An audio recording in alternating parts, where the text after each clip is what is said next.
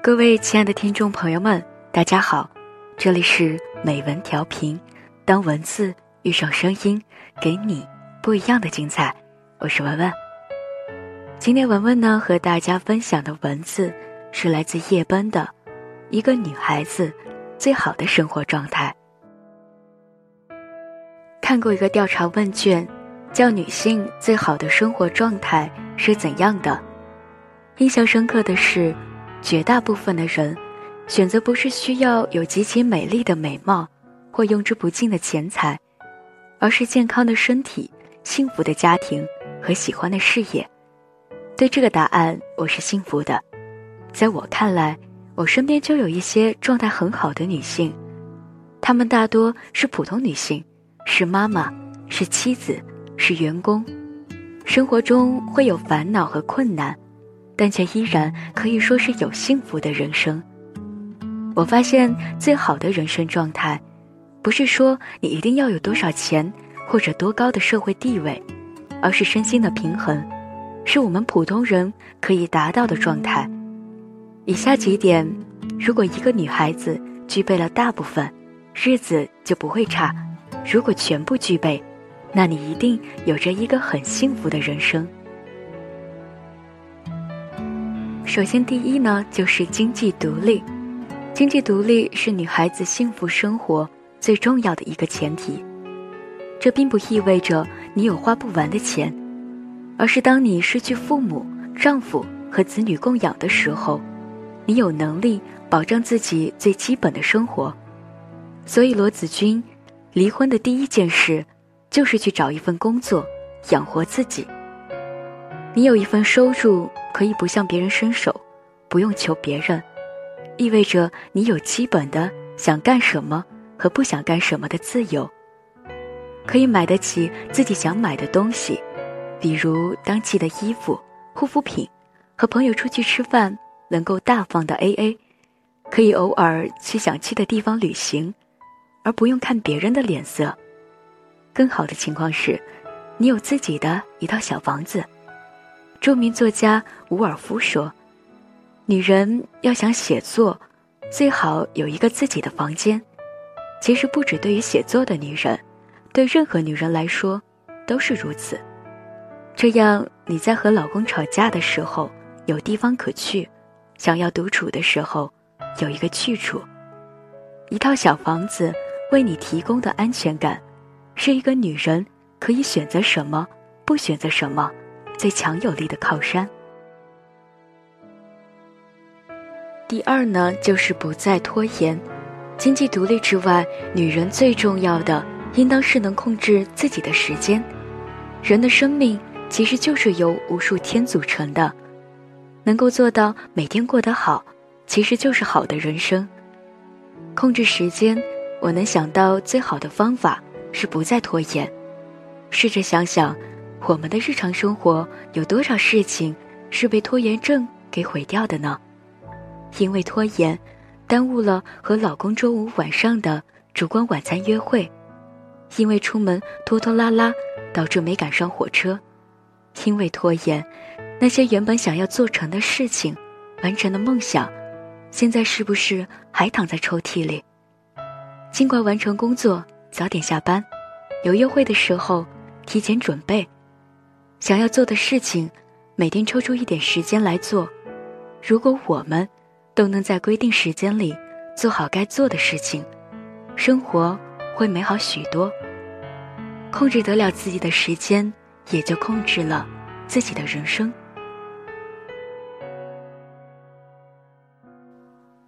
第三呢，就是坚持运动。什么是女人最好的化妆品和护肤品？其实是运动。对女人来说，美丽可以说是一生的事业。保持美丽的最好方式，绝不是整形、用昂贵的护肤品，而是运动。运动对人的好处，在二十多岁的时候，或许看不出太多的差别，随着时间的流逝，才越能看得出来，运动对一个女人来说有多么的重要。能够坚持运动的女人，身材保持得更好。精神状态也会更好，身体好，年纪越大，好处会越加的明显，比如缺少苦痛的折磨，情绪会更加的乐观平和，心态更加的积极等等。坚持运动也不是说有多么大的运动量，而是有运动的习惯，可以每个星期都出去走走，打球、爬山、跑步，甚至广场舞。都可以。要想比同龄人看起来更加的年轻美丽，从现在开始去运动吧。第四呢，就是定期整理衣物。经常说你的状态反映在你的生活细节里，这话其实有许多科学依据。拿女人的衣橱举例，乱糟糟的衣橱显现的可能是主人大大咧咧的个性，但也可能。是主人不良生活习惯和心绪繁杂、生活忙乱的表现。不止人的状态会影响环境的状态，环境也可以反过来影响人的精神状态。一个干净整洁的衣橱，可以提醒女人有序健康的生活是多么美好。换季的时候，可以把短时间内不再穿的衣服洗净晒干。放进专门的收纳箱或者收纳袋里，既可以防止衣物落灰，更好的保养衣物，还能够保证房间的整洁。再也用不上的衣物可以整理好，放到衣物回收箱。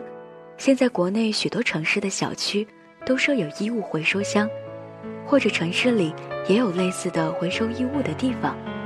我有时候会觉得，衣物是女人最亲密的伙伴，你的内衣。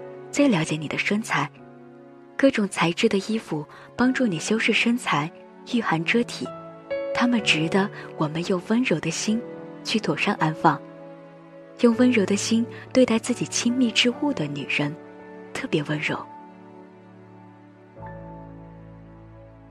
第五呢，就是睡前看半个小时的书。如果说女孩子白天像披上了盔甲，与工作战斗。与世界为伍，那么当洗漱好，睡前的一个小时，就是女孩子与自己相处的时间。女孩子要想状态好，每天都需要与自己相处那么一小会儿，让自己回归本真，问问自己，快乐吗？幸福吗？让杂乱的心绪平静下来，可以是写日记，写下那些心动的瞬间，感动的事情。一些感悟，也可以是看一本书、故事、散文、小说、童话、绘本，让你开心、有所收获就好了。著名作家林清玄说：“他每晚睡前都会看一会儿书，看到让自己心里有所触动的地方就去睡觉，这样自己就会带着一种满足感睡去，一天就这样美满的结束了。”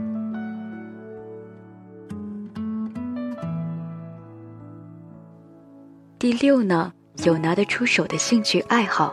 如果说工作为我们提供经济基础，那么兴趣爱好则可以为我们在日常生活中创造许多乐趣和美好的时刻。尤其是那种坚持了许多年拿得出手的爱好。我有一个朋友，吉他弹得不错，朋友一起去海边相约看日落和日出。在夜深人静、涛声阵阵的时刻，他拿出吉他，浅弹轻唱，真真是极美的时刻。圣诞节的时候，他还会在家里举办小型弹唱会，三五好友点自己想听的歌，他提前练好，伴着啤酒、蛋糕，我们度过许多美好的时刻，比单纯的吃饭、唱歌有趣多了。有个朋友擅长做糕点。每逢有朋友生日，他都会在家里用心准备一个小的蛋糕，和市面上买到的完全不一样，从味道到造型都很有特色，将自己满满的心意都藏在了这个蛋糕里。许多朋友收到这样的礼物都很开心。用心去培养一个拿手的兴趣爱好吧，为平凡的生活增添一抹亮色。工作之外。打开另一个世界，结交志同道合的好友。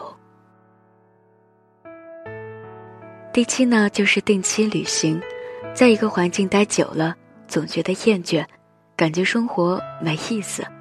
其实我们需要的，可能只是去远方走走。高晓松说，除了日常生活之外，我们还需要诗和远方。我有一个经验，去了诗和远方之后，你会更爱你的日常生活。在旅行超过十天之后，我就会想念我的那个小窝。就像陈绮贞在《旅行的意义》里所唱的一样，你离开我，就是旅行的意义。离开当下的日常生活，或许就是旅行的意义。每年两次外出旅行，游山玩水，看遍自然美景，也可以是城市游走，体会市井人情，看世界那么大，别人是怎么生活的。蒋勋曾说，在旅行途中，你看到的不同的风景、不同的人和生活方式，这会使你更好的认识你现在的文化和生活。用异文化来检查自身文化，很多应该反省的东西。这也能解释为什么很多人不开心的时候，出去旅行一趟，回来心态会好转。若短期无法旅行，阅读、写作、聊天、陪伴、分享、唱歌、画画，都是很不错的方法。只要是能够让你的生活产生变化，避免脑子僵化、心灵麻木，都是可以的。第八呢，就是有志同道合的朋友。人是社会性的动物，人生在世，处在各种关系中，亲人、朋友和爱人。其中亲人无法选择，但朋友是可以自己选择的。你选择了什么样的朋友，一定程度上可以决定你的人生。爱情可遇不可求，无论到多少岁，一群志同道合的、真心相待的朋友，是我认为最珍贵的东西。不论你是单身还是谈了恋爱，尤其是结婚之后，更要分出专门的时间留给朋友。